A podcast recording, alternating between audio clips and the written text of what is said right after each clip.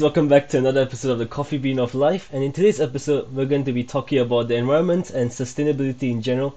And we have a very special guest joining us today. Yeah. Hi everyone, my name is Kate, and in 2018 I founded this campaign called Bring Your Own Bottle Singapore. So basically, encouraging people to use their own water bottles or tumblers to buy drinks outside instead of using the usual plastic cup. Um, and over the past few years, I've also gotten more involved in climate advocacy in general. So, really, just fighting for not just plastics, but climate justice. Hmm. Alright, so I'll get the ball rolling. I mean, just get start with a simple question. Like, can you just tell us a bit more about yourself, like, and like your most recent trip? Because I found that really cool. Like, the fact they went on this conference and stuff. And you can tell a bit more about like what made you so passionate about environmental advocacy in particular. Because you know, there's a lot of critical social issues now, like uh, LGBTQ plus rights, other issues like racial harmony, that kind of thing. So like, what made you want to like go for environmental advocacy in particular? Mm-hmm.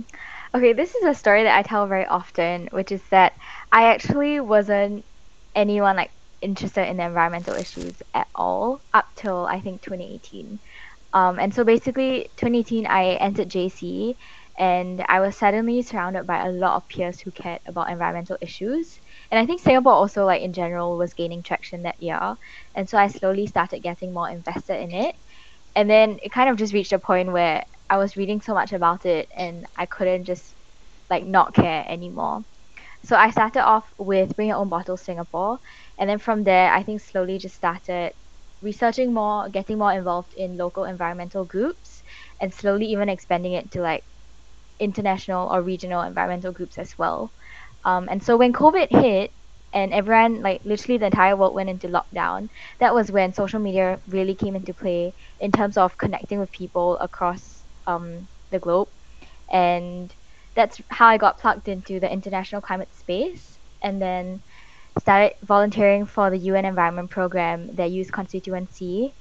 And so all that kind of just culminated um, in more opportunities in getting to do international policy work and this year, finally, I got to go in person to a climate conference, which was the UN Stockholm Plus 50 in Sweden. Um, and that was really exciting because I got to meet a lot of colleagues who I'd been working online with for a very long time throughout COVID. But now we were finally like in person, and it was just like a very surreal experience. Um, you know, Kate, as I was telling you before the conversation, uh, before the recording started, I've been following you for over two years, and I'm so um, proud of the work you do and so happy to follow it. The reason I started following you actually was because I think you were doing a series on vegetarian restaurants in Singapore, and I have been vegetarian since I was young because um, now because of uh, the carbon footprint and uh, climate reasons too. So I'd be interested in knowing um, what got you in, uh, plugged into that space in terms of uh, veganism and vegetarianism, and your feelings about that, especially um, kind of, I think now the class disparity that exists in people who adopt vegetarian lifestyles and those who don't. Mm-hmm. Oh, before that, I just want to jump back on a point, which was about why I care about the environment over other social issues, right? Mm. I think that's a very important one to address. Um, and honestly, I feel like environmental issues cut into social issues a lot, and not mm. everyone recognizes that kind of intersection. Mm. So, for example, I started caring about climate like not because I'm a nature person and all my environmental friends know this because it's really weird. I'm vegan, and I'm like all this like a climate advocate. But if you ask me to go for, I don't know, like some long nature walk, I'm probably gonna say no because it's just I don't see trees and like all these plants as like how do I say this without offending people? I I can see like I can see them from an intellectual perspective, but I don't feel that connection to nature that some people may feel, right? But I care about climate issues because it affects people. Like that's really the heart of it for me, which is the fact that like you have all these natural disasters happening around the world, and in Singapore we are very sheltered from that, but not everyone has that luxury of running away from all these environmental harms. Even something like aircon is something I feel we take for granted here. Um, and so bringing it back to climate and why I care about it, it's because it's going to affect these people the most and it already is affecting them um yeah so i i think i do care about other social issues but the environment is just my entry point or my perspective of looking at it yeah okay sorry to go on round but going back to plant-based and veganism. Um, I went plant-based, I think, 2016, and it was just because I watched this documentary called Earthlings. Like it just popped up on my recommended. It's a very graphic video that shows the behind the scenes of factory farming, um, and how animals end up on your table. Uh, and it was just a very gruesome video. So after that, I couldn't continue watching anymore. And then I literally went vegetarian overnight, and then slowly transitioned into veganism after I started learning more about the the health and environmental benefits as well. Yeah. Um, That's great. yeah. Class disparity is really important as well. But I also think now veganism is becoming like this trend with like avocado toast and soy milk lattes. And if you look back at history, I think vegetarianism was very like it was all throughout history. Um especially in Asia, I think.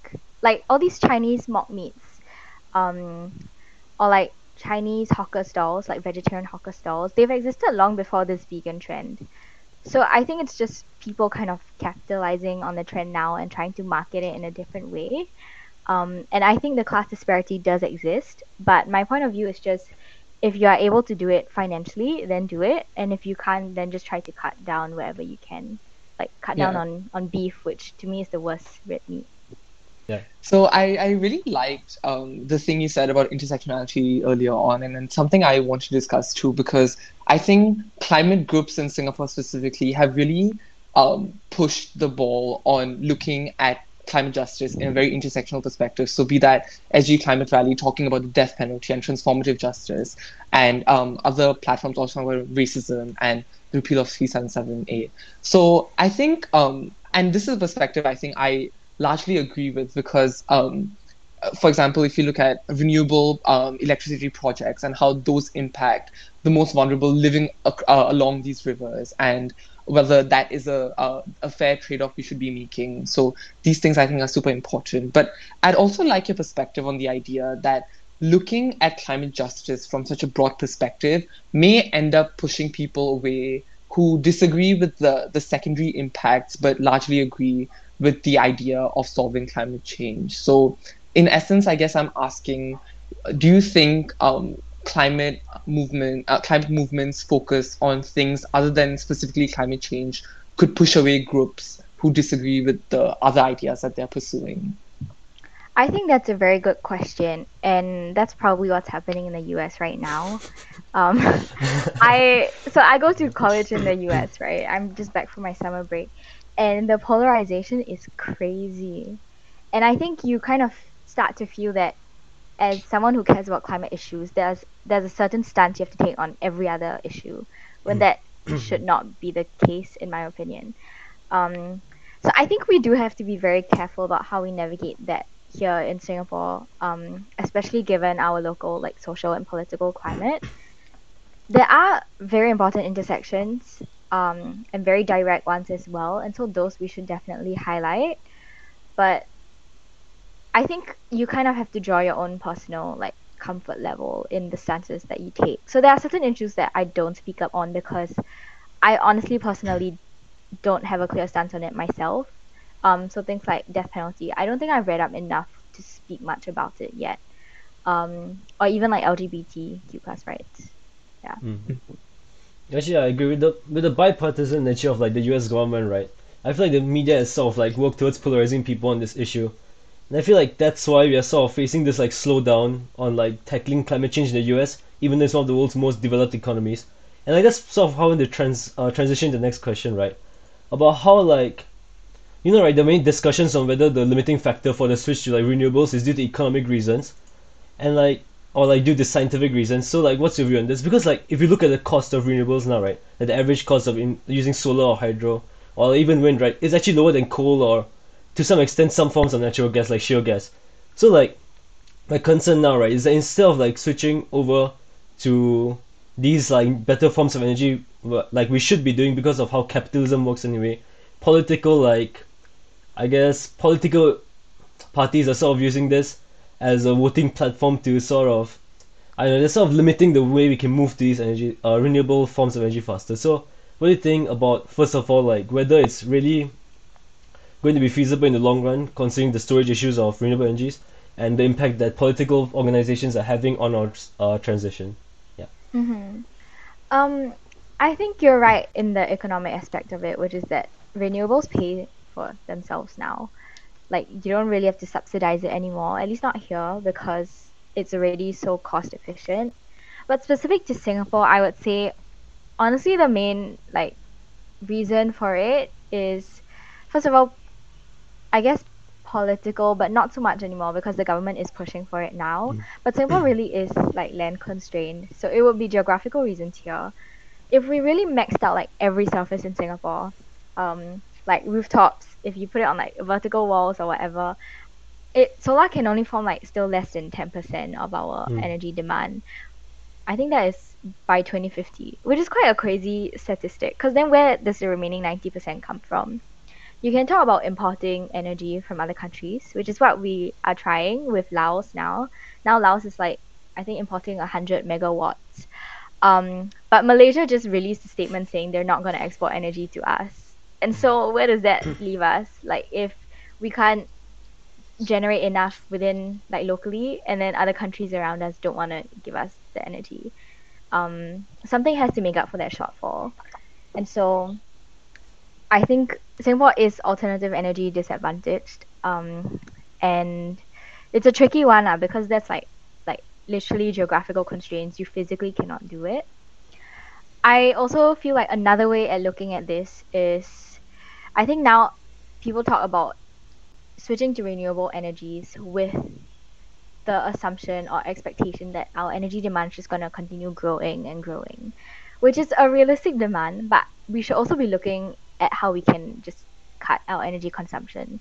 Like, why is it that we are already taking it for granted that it's just going to keep going up, right?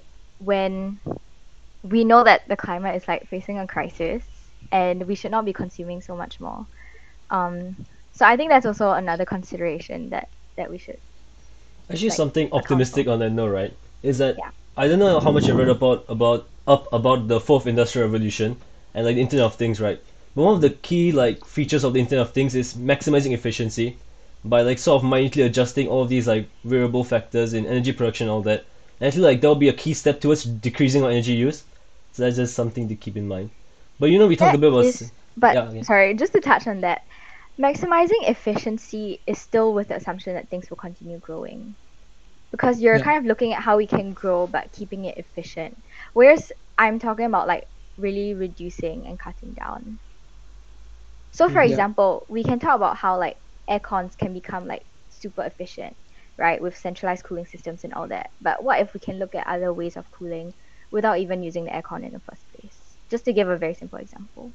Yeah. Hmm, that's true. Yeah, I think that's a very interesting perspective about how um, Singapore is just so geographically constrained in terms of getting renewable energy, and then also geopolitically constrained in importing energy because that is a very big vulnerability in terms of national security.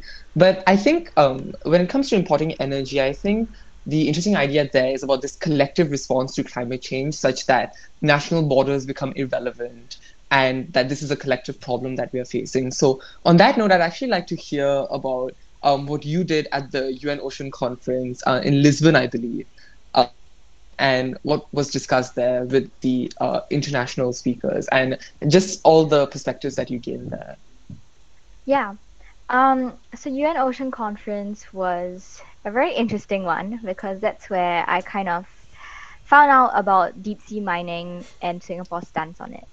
So just to give some context, because I'm sure there are people who haven't heard of this. Uh, we do mining on land, right? But we are apparently running out of space or terrestrial deposits for it. And so now a lot of countries are looking at mining in the sea, specifically the deep ocean. Um, commercially, it has not been allowed yet, but it could start to be allowed as early as next year because the international body in charge of it is already starting to draft up regulations for it and they could start giving out licenses for commercial deep sea mining June 2023. Um, and then bring Singapore into this. So Singapore has been, we obtained a exploration license for this back in 2015, meaning that we are already kind of looking at the possibility of it uh, somewhere out in the ocean. I don't know where specifically. And we have been kind of actively pushing for it, like hosting the annual deep sea mi- mining summit and different things like that. So at the ocean conference, there were a number of islands, like small island states, calling for a stop to this. Specifically, countries like I think Fiji, um, Palau, and a few more, because it's going to affect them the most. They're already basically drowning, and France has also called for a stop to it, but there's still a large number of countries who are pushing for it because they say that we're running out of resources on land. We need to we need like all these metals, um, and there's a lot of money obviously to be made in this industry. So where does that bring us? Um, I decided to kind of just bring it onto people's radar through Instagram, um, reaching out to different MPs to see who might be willing to raise it in Parliament. And I think this is going to be like a kind of a huge issue for the next year or so because I mean, from my perspective, which is obviously kind of idealistic, and people will be like, "Oh, like you're young, you don't know anything," but I mean, we already depleted all the land resources, and now you want to turn to the ocean and deplete that too. The thing that makes me the most angry is that they say, "Well, you need deep sea mining, um, for the energy transition because you need these metals for renewable energy." I honestly, I'm I haven't looked at the scientific evidence at this because it isn't really widely available, but I kind of doubt that somehow. I don't think deep sea mining is gonna stop the climate crisis. I think it's gonna do the opposite. Yeah. Yeah. Uh, I actually I think that leads to a very good point about where the resources for the climate transition will come from, right? All the rare earth metals that are needed, and the fact that these are um, concentrated in countries which don't have the best record on human rights. So um, where do we where are we left with this, and how how do I, I just think like being a human has become so hard in terms of how we judge our impact because every time you're choosing the lesser of the two evils, if you support solar power instead of oil, uh, the oil could be from Norway, and the metals for your solar panels might be from countries that treat their citizens in the worst way possible. So, just I think on this really broad idea of how do you judge your own carbon footprint and the impact you're having on people, um, how how does that kind of um, take place in your mind, and how do you make that judgment? You know, honestly, that is such a difficult question, and I don't have a good answer to it because you're absolutely right. Like anything you do is going to have some kind of terrible impact, um, especially on the local communities. So there really is no easy way out of it. I think you just kind of like really have to kind of try your best, and then that's it. Like you can't do anything more than that, right? And it's Yeah. a very heavy burden to carry if you're just constantly like trying to scrutinize the life cycle assessment of everything because you can't. Yeah. Yeah, I guess I didn't I didn't mean to push you into a corner for that one because I think No, no, asking okay. individuals to make that decision is unfair in the first place given given how corporations kind of um, are responsible for the largest amount of carbon emissions but i think um, something that has really inspired uh, me about you kate is how um, uh, honest you are in your activism and I, and the vulnerability that you're willing to put out there on your Instagram and sharing about that. So I, I'd really be interested in knowing um, what brought you to this point in activism where you think you can be honest in terms of the struggles you're facing and really the burnout that many activists face because I often feel the need to, and I wouldn't call myself an activist, of course, but I often feel the need to, as someone who um, believes in certain causes, to put out this image of um, really everything being perfect and this goal being the only thing I'm focused on. So, how do you balance this in really being a college student, having a life apart from the activism that you believe in? I think for me, it kind of boiled down to the fact that I realized so many people felt the same way.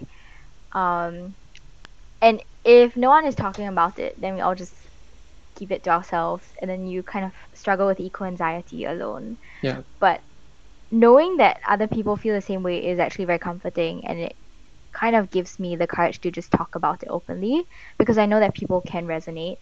Um, and what helps is like if I post something about how I'm struggling with, for example, mental health, because there's just like a barrage of bad news coming, then people will kind of like DM me and say, "Well, I'm feeling the exact same way," um, and then we just talk about how we cope with it together.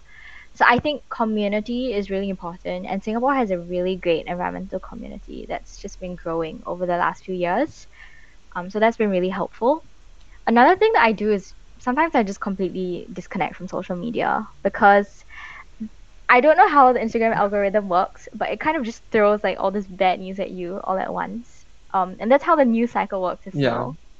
So you really just have to kind of take time away from that, I feel. Because there are like good things happening. It's just that no one's gonna report on it because it doesn't give as much views um or like likes on social media. Yeah. Actually, I, I think. note, right? Yeah. Yeah. Uh, no, this is after actually a please later question, but we're just gonna transition to this topic now since you brought it up. I mentioned, like this like bombardment of bad news, right? With how like our news system works nowadays with clickbait, algorithms, all that pushing bad news instead of good news. How like can more people step forward to sort of not feel that level of like discouragement or that sort of like I don't know, sort of like that helplessness towards climate change, you know? Because like a lot of people believe that, right? Uh, on the individual level, you can't really do much considering the fact that roughly 70% of all carbon emissions come from industrial activities in the first place. So how do we encourage people to keep taking those small steps, be like using less plastic, buying less technology stuff, reusing their old goods instead of like just giving up on the issue completely? Right. Um, well, firstly, disconnecting. That's the first thing I always recommend because it's what really worked for me. Second thing is deliberately seeking out good news, which is so I started. I just very recently started this on my Instagram, um, a series called Climate Joy, where every week I'm going to attempt to post about positive things that are happening in the climate space because I feel like that's very much needed. And I realized the act of doing like deliberately finding good stuff every week has been really good for me. Like it's something I look forward to now. Um, because it just gives me a lot more hope. Finding community again, very very important. Um, because you need people to kind of motivate you and keep you accountable. Um, to whatever you're doing. Yeah. In terms of how we can get people to make all these small shifts, I think you can do like a whole bunch of education and campaigns, but at the end of the day, if the ins- if the infrastructure isn't there, for example, it's going to be really difficult. Like sometimes I bring my water bottle out, and then I know Singapore tap water is safe to drink, but I don't see anyone going to the toilet to fill their water bottles from like direct from the tap when you're out in a public mall. So Yeah. for example, water coolers, like these are kind of basic infrastructure that we could invest in that will help to create or incentivize people to stop using less plastic. But it's not something that is accessible now. Actually, on the note of plastic, right? I feel like a lot of people have had felt this like sense of betrayal based on how plastic recycle is actually being done.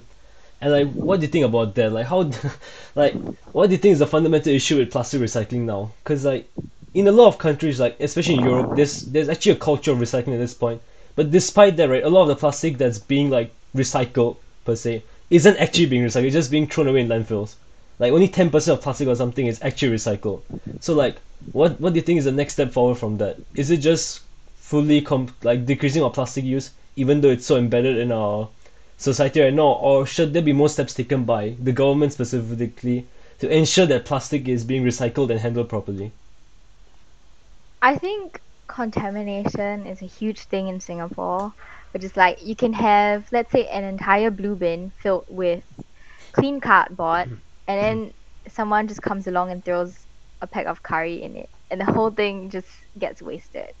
And I think the government has come out to say that like 40% or 40 plus percent of our recycled um, stuff tend to get contaminated, and so that's a huge chunk um, or people just don't bother to wash their cans or stuff like that before they throw it in. So that's probably one of the biggest problems in Singapore. Um, also, recycling infrastructure. I honestly don't know much about this, but I have a feeling we may not have like all the facilities necessary um, to do the recycling in house, which is why Singapore exports a lot of its waste. So these are all problems that, as a consumer, there's not much you can do, right? And you kind of have to just cross your fingers and hope that whatever you throw in a recycling bin will end up in the right place at the end. But it's really out of your control. Yeah. So there's a lot of things that it has to come like it really boils down to corporations or the state to do more about it. Actually, I have one final lead on from that before I pass the like mic over to someone later. But like, let's talk a bit more about greenwashing. So like, something I'm very passionate about is boycotting Nestle because I hate Nestle and the environmental practices, and I really want to make a video on it. It's just that I haven't made one yet because I'm worried I'm gonna get sued by them. But like, I've not bought anything from Nestle in like one and a half years because of like, you know, they have the, all their sustainability brands and all that. The cocoa is sustainably sourced, and then you look at you do like five minutes of research and you find out that they employ child labor and all that kind of stuff, and you really it really starts to like. like it really becomes difficult for the average consumer to find brands or companies that are actually sustainably sourced, right? So like, Yeah. what's the best thing that we can do as a consumer to like find companies that we should be supporting? Yeah. First of all, I love that you're so angry at them because same and like not a lot of people understand it, right? Because I see people like still consuming Nestle products everywhere. This is probably a bad time to say that I was eating Koko Krunch yesterday morning. okay, maybe we should start and boycott from there. Yes. but I think simplest answer to the question is start local, um, because that's kind of the easiest to track their supply chain, and also smaller independent businesses tend to be more sustainable just inherently, because it's a small scale. Um, so if we bring this to issues like fast fashion, H and M, they are coming out with all these sustainable lines, and I really just want to roll my eyes because if you look at the entire business model as a whole, you know that they are not sustainable. Um, and speaking of greenwashing, so a lot of companies like like I said, H and M, like they have these programs where oh, if you bring back clothes and recycle it, um, we'll give you a voucher, and they're like, well, we're being sustainable because we're incentivizing recycling, right? But actually, what they are doing is they're incentivizing you to come back and consume more, because they're giving you a voucher to purchase more of their products. But people kind of just take it as well, but they're being green. Like, why are you being so harsh on them? So I think we really have to educate people more on like the harsh realities behind these supply chains, because I know a lot of us, maybe within our own circles, we know all these facts, but most people don't, or they don't know enough. Like maybe they know a little bit, but they kind of just choose to turn away from it. So you really have to present them with like the realities of it. Um, and yeah, greenwashing is really really difficult. I personally just because even sometimes like even I get convinced by it, and then another friend in the environmental community will be like, "Wait, what are you doing? Like this is obviously not right." So I really need friends to hold me accountable as well.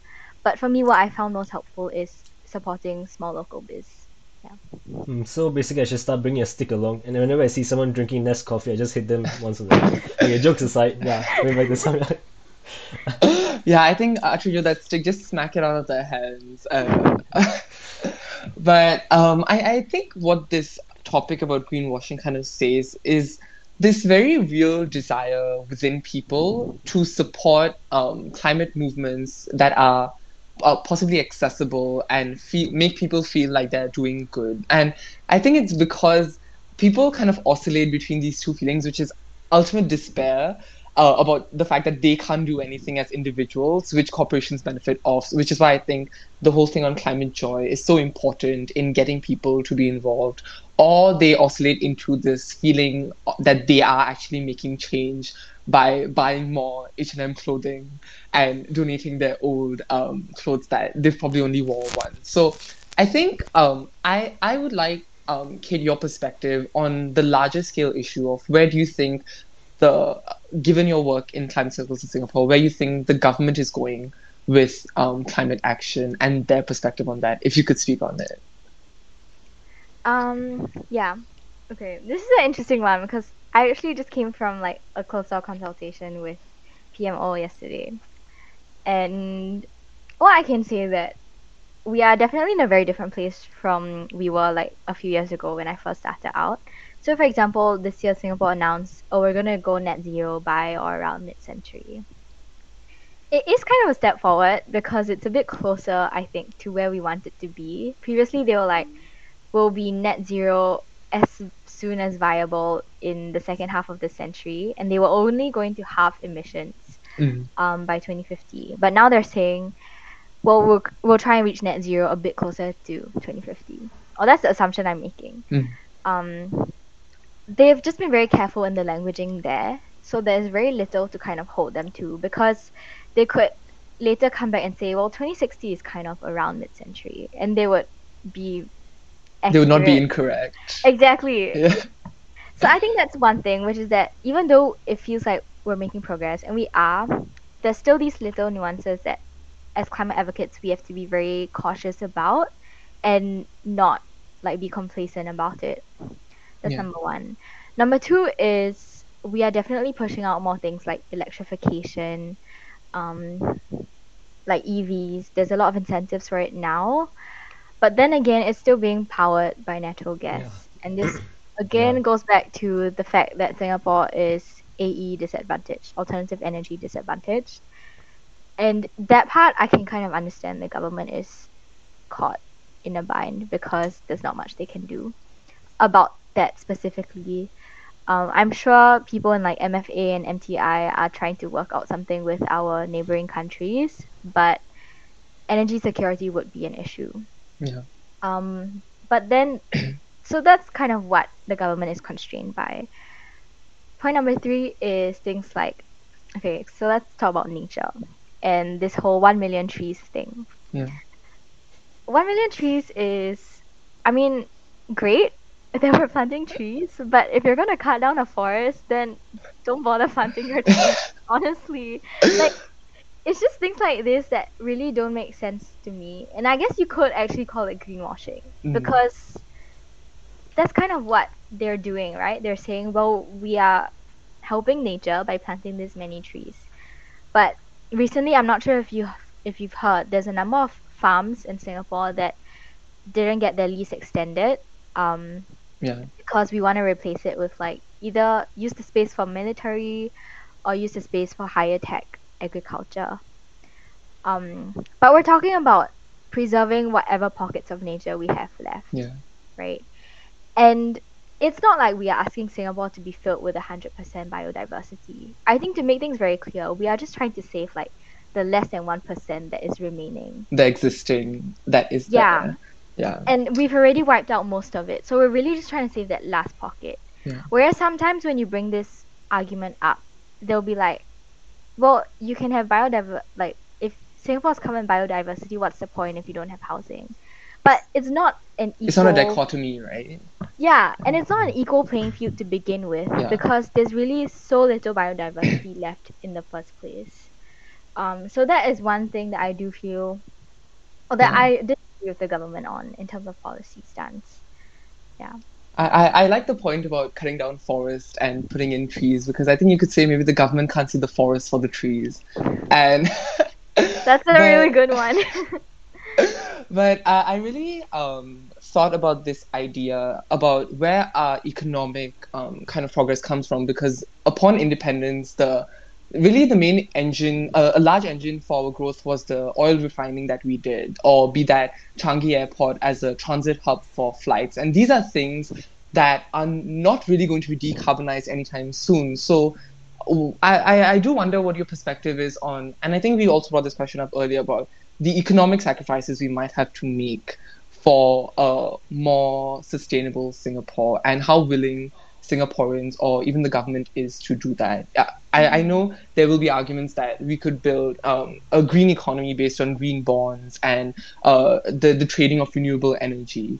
But in the short term, I think there would be these economic consequences. And I wonder who these uh, consequences would impact the most. Would it be the the owner of the oil business or the employee working in the refining factory? So, uh, so what is your perspective on that?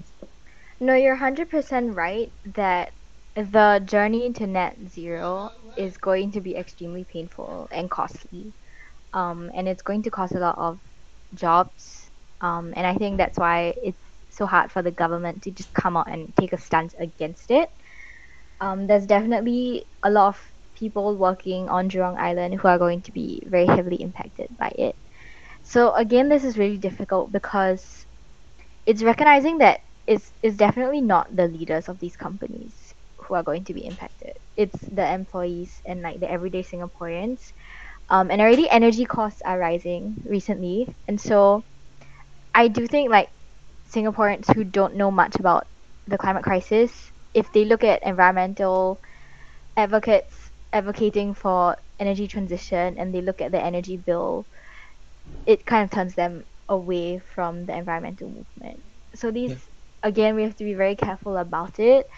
At the same time though, I think there's a sense of urgency with regards to the climate change that Singapore just does not have.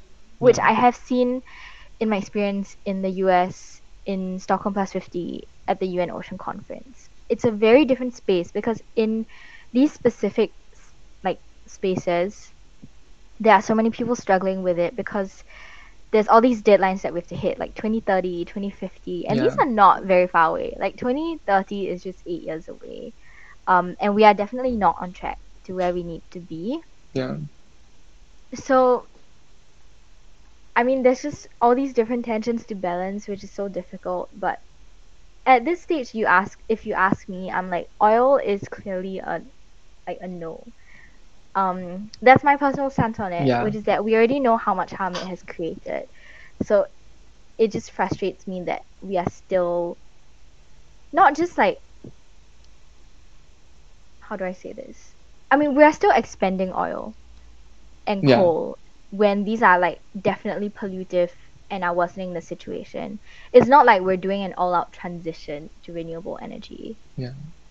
Yeah. Yeah. So you could you could say that like for example when people tell me oh Shell is like investing in, in renewable energy I'm like yes they are but that's still like a very small percentage of their business.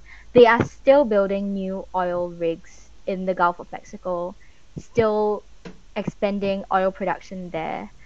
Um, so it's a, again this is kind of greenwashing because they only market the renewable energy part, which actually forms a very small part of their Yeah, operation. and that pisses me off also because like if you look at the stats, right, I'm not sure whether this was ExxonMobil or Shell, but they spend more on advertising their renewable stuff than actually investing into it, and they're still Exactly. spending hundreds of millions, if not billions, of dollars on climate disinformation.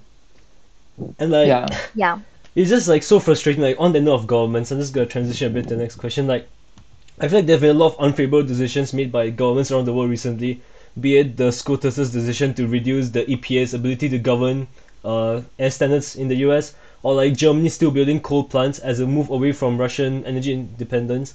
But I feel like what frustrates me the most is like if you look at the average age of a lot of these politicians, if you look at SCOTUS, it's like above 65. It's like people that should have retired three years ago, still in the in the government, making decisions that they don't fully comprehend, and just clinging on to and that are whatever not going to impact them because they will most likely not be alive when uh, Exactly. when we have to suffer the consequences. And then you look at like okay, regardless of your beliefs on whether Greta Thunberg is really like informed or whatever, right? The amount of sheer like hate I've seen towards her from like especially the older generations, uh, that are conservative leaning. Okay, maybe I have a bias against conservatives, but like, but like yeah, the amount of toxicity I've seen for them, someone just trying to push a message has been insane.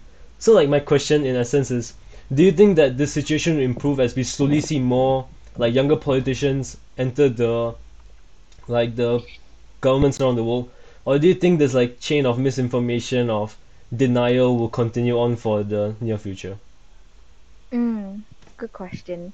Um, I don't know. Are young people willing to go into parliament? I mean, it's a very difficult space to be in.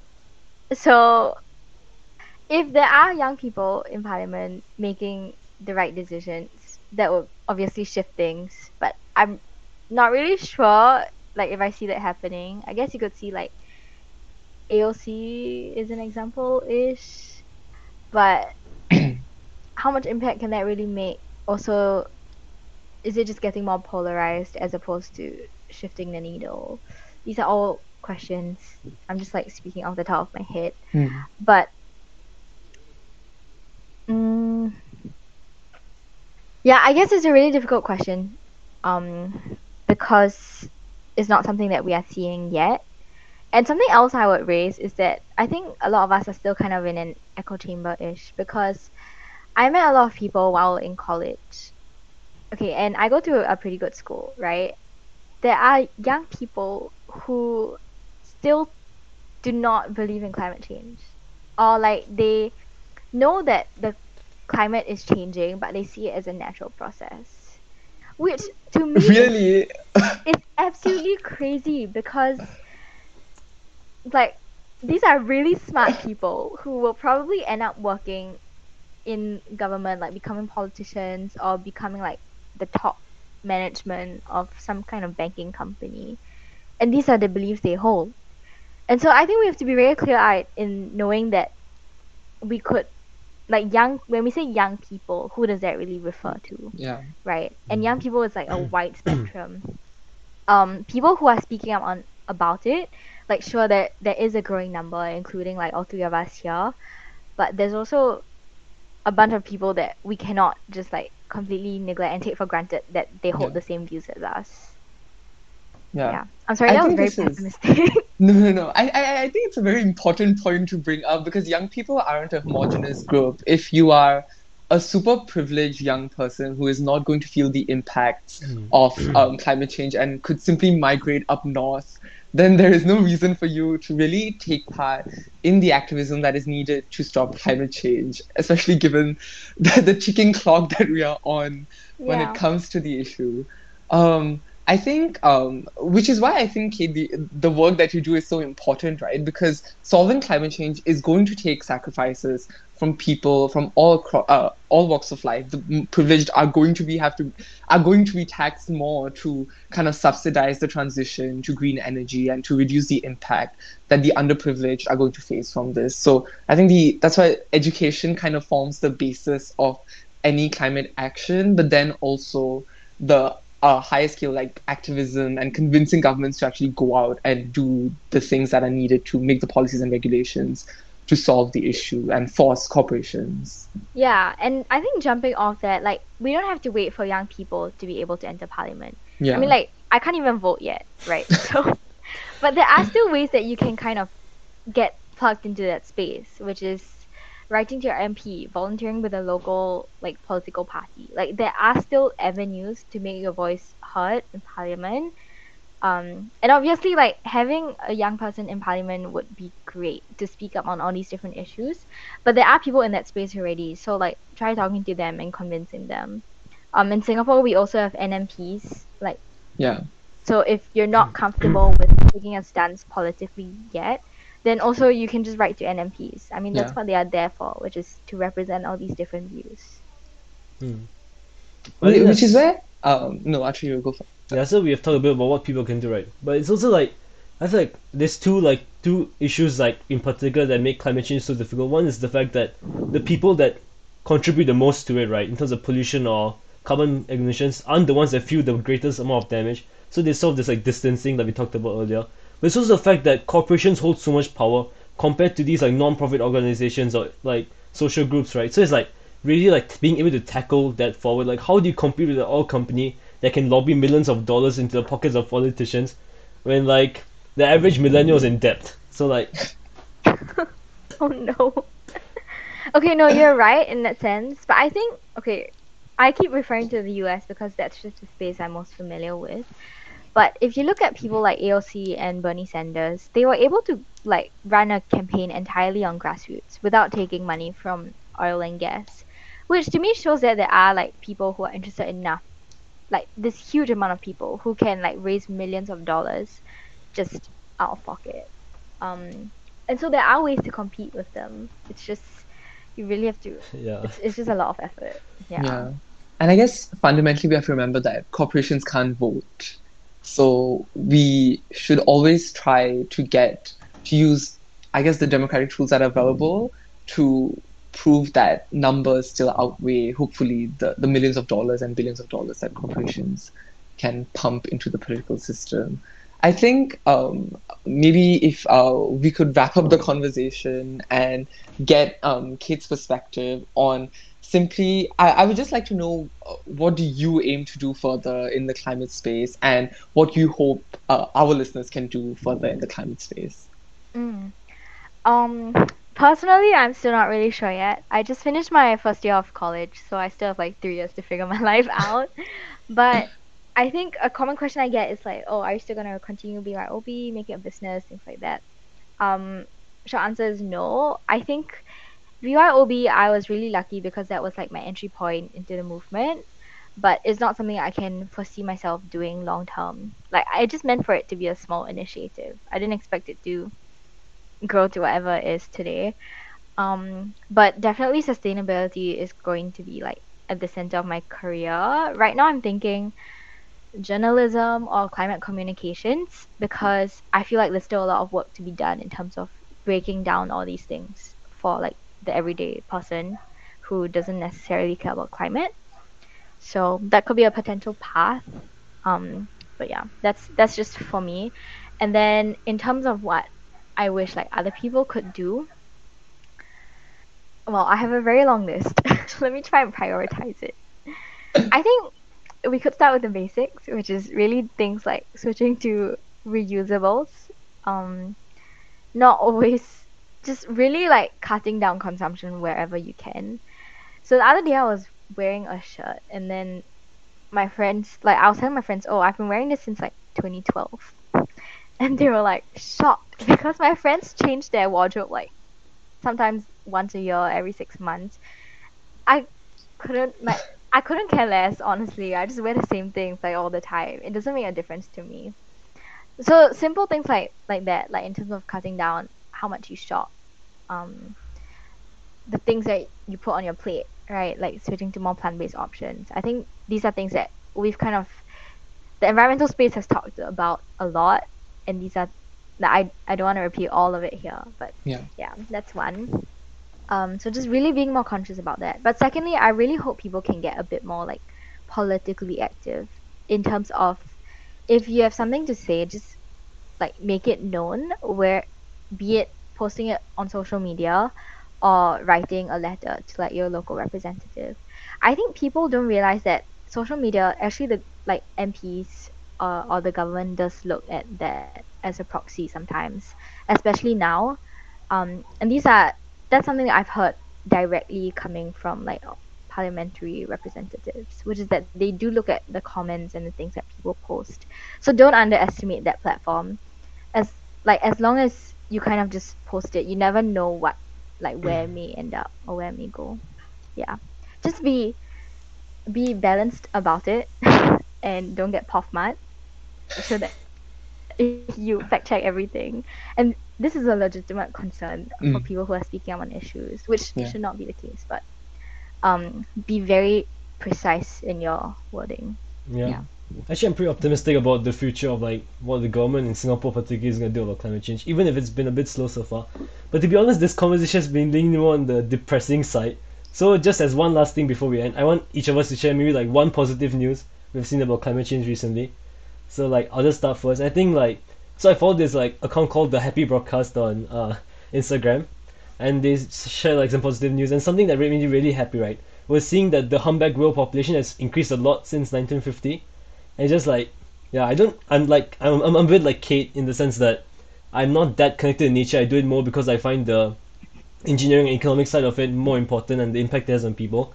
But it's like still seeing news of like animals or ecosystem recovering has been honestly has made me a bit more optimistic about the issue. Yeah. Um, I guess for me, it has been a bit more local. I'm very happy that uh, newer housing projects are trying to use um, very large number of golf courses we have in this country for some reason instead of cutting down forests that already exist, primary or secondary. So I think I'm very happy about that. Uh, renewable energy projects, uh, though. Uh, I'm still a bit unsure about the impact they have on vulnerable populations in other countries. I'm very happy that we are importing renewable energy, be that from Laos and in the future also Australia. So I think this is a great step forward that kind of provides us some um, alternative to our geographical constraints. hmm Uh, for myself, I would say this is something that's a bit smaller scale, but going back to deep sea mining, I actually reached out to quite a number of MPs about it, and a lot of them didn't know it was happening, but they are equally shocked and angry, and so they are planning to raise it in parliament or just get it on people's radar somehow. Um, so I see that as a win because like no one was talking about it before. So hopefully in the next few months we'll have conversations going. Honestly, that's, That's such a great, great way to end up today's podcast. I think this is one of the more meaningful and like informative podcasts we have done in a while. So, Kate, thank you so much for taking us taking out like time from your busy schedule to join us for this. And like I'll be including a few links that everyone in the audience can visit later. But thanks a lot for joining us today, and I hope everyone listening to this podcast has a great week. And we'll catch you all on the next one. I, and perhaps, Kate, you could share where people can follow you to find out more information on everything that you've been up to. Um, I can just include links, but main thing is my Instagram, which is BYO Bottle SG. Yep, I'll include a link That's to that. great. All right, see ya.